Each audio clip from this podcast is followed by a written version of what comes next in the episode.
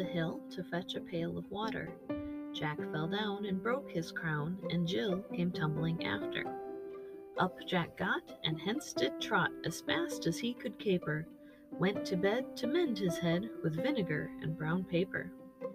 Jill came in, and she did grin to see his paper plaster. Mother vexed did whip her next for causing Jack's disaster. I don't know, I'm not sure how Mother came to that conclusion. The poem says Jack fell down, not Jack was brutally sabotaged by Jill. I get the feeling Jack is the youngest, the favorite, and may not, or may live with Mother for a long, long time. Just a societal pattern I've noticed. And that was the original three verses of the poem Jack and Jill, also called Jack and Gill. Lemonade Mermaid here. There are lots and lots of possible meanings behind Jack and Jill. Today, we'll explore just a few of those possible meanings. First, I want to touch on is the most vague, but also one of the least likely sources of inspiration. We look again to Norse mythology.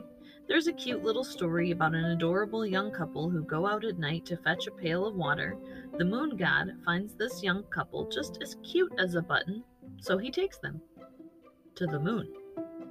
This is meant to explain the shapes on the moon that can be seen from the Earth. Cute, and also kind of creepy. This was a warning to keep kids from venturing out alone at night. We see a lot of those. The last episode about Lamia was another good example of. Don't wander too far, the monster will eat you. In this case, don't wander too far, the moon will kidnap you.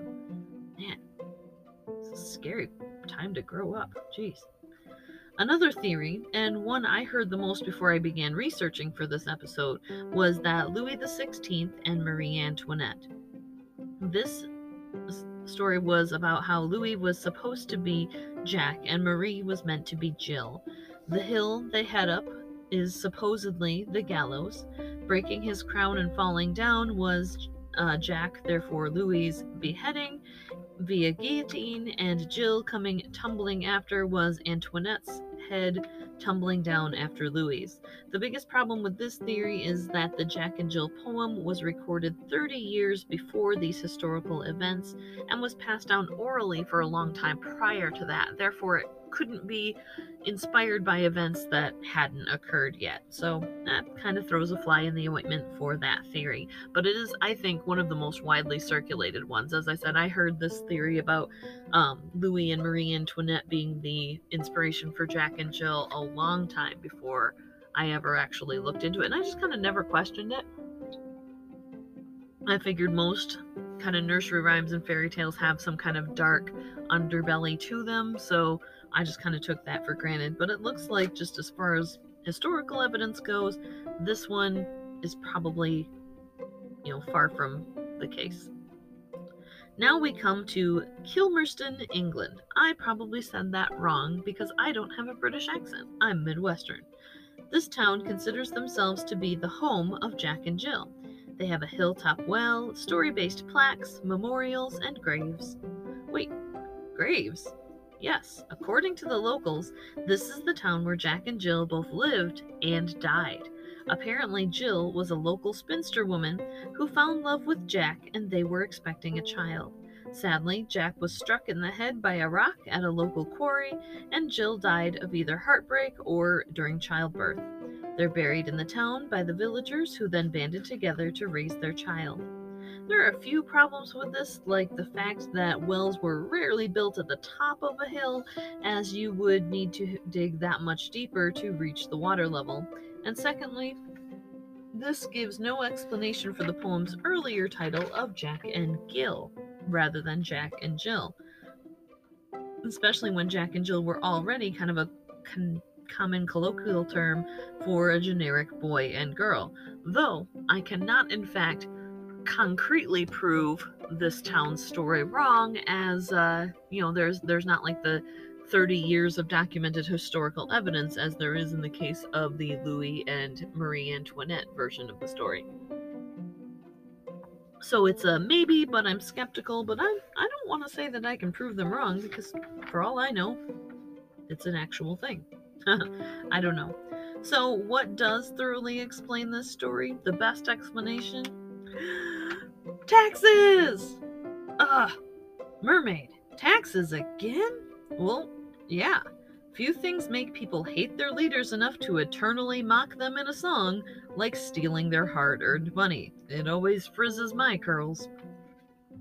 King Charles I wanted to reform the taxes on liquid measures. He wanted to tax alcohol more heavily, but Parliament was like, nah. So, the greedy politician did what greedy politicians do and found a loophole that he used to exploit his people anyway. Charles I reduced the half pint portions of alcohol known as jacks by half and the quarter pints known as gills naturally also had to be reduced by half as well. The cups that these portions were served in were traditionally marked with crowns since their size was approved by the king, and while they were broken down into smaller sizes, their price was not. Similar to the Walt Disney Company strategy to pricing their products lately. And in case anyone from Disney is listening, Charles was also eventually beheaded. Just some food for thought in case you wanted to take some notes. So, to me at least, this last one kind of puts the most pieces of the puzzles together as far as Gil, as far as incorporating the crown.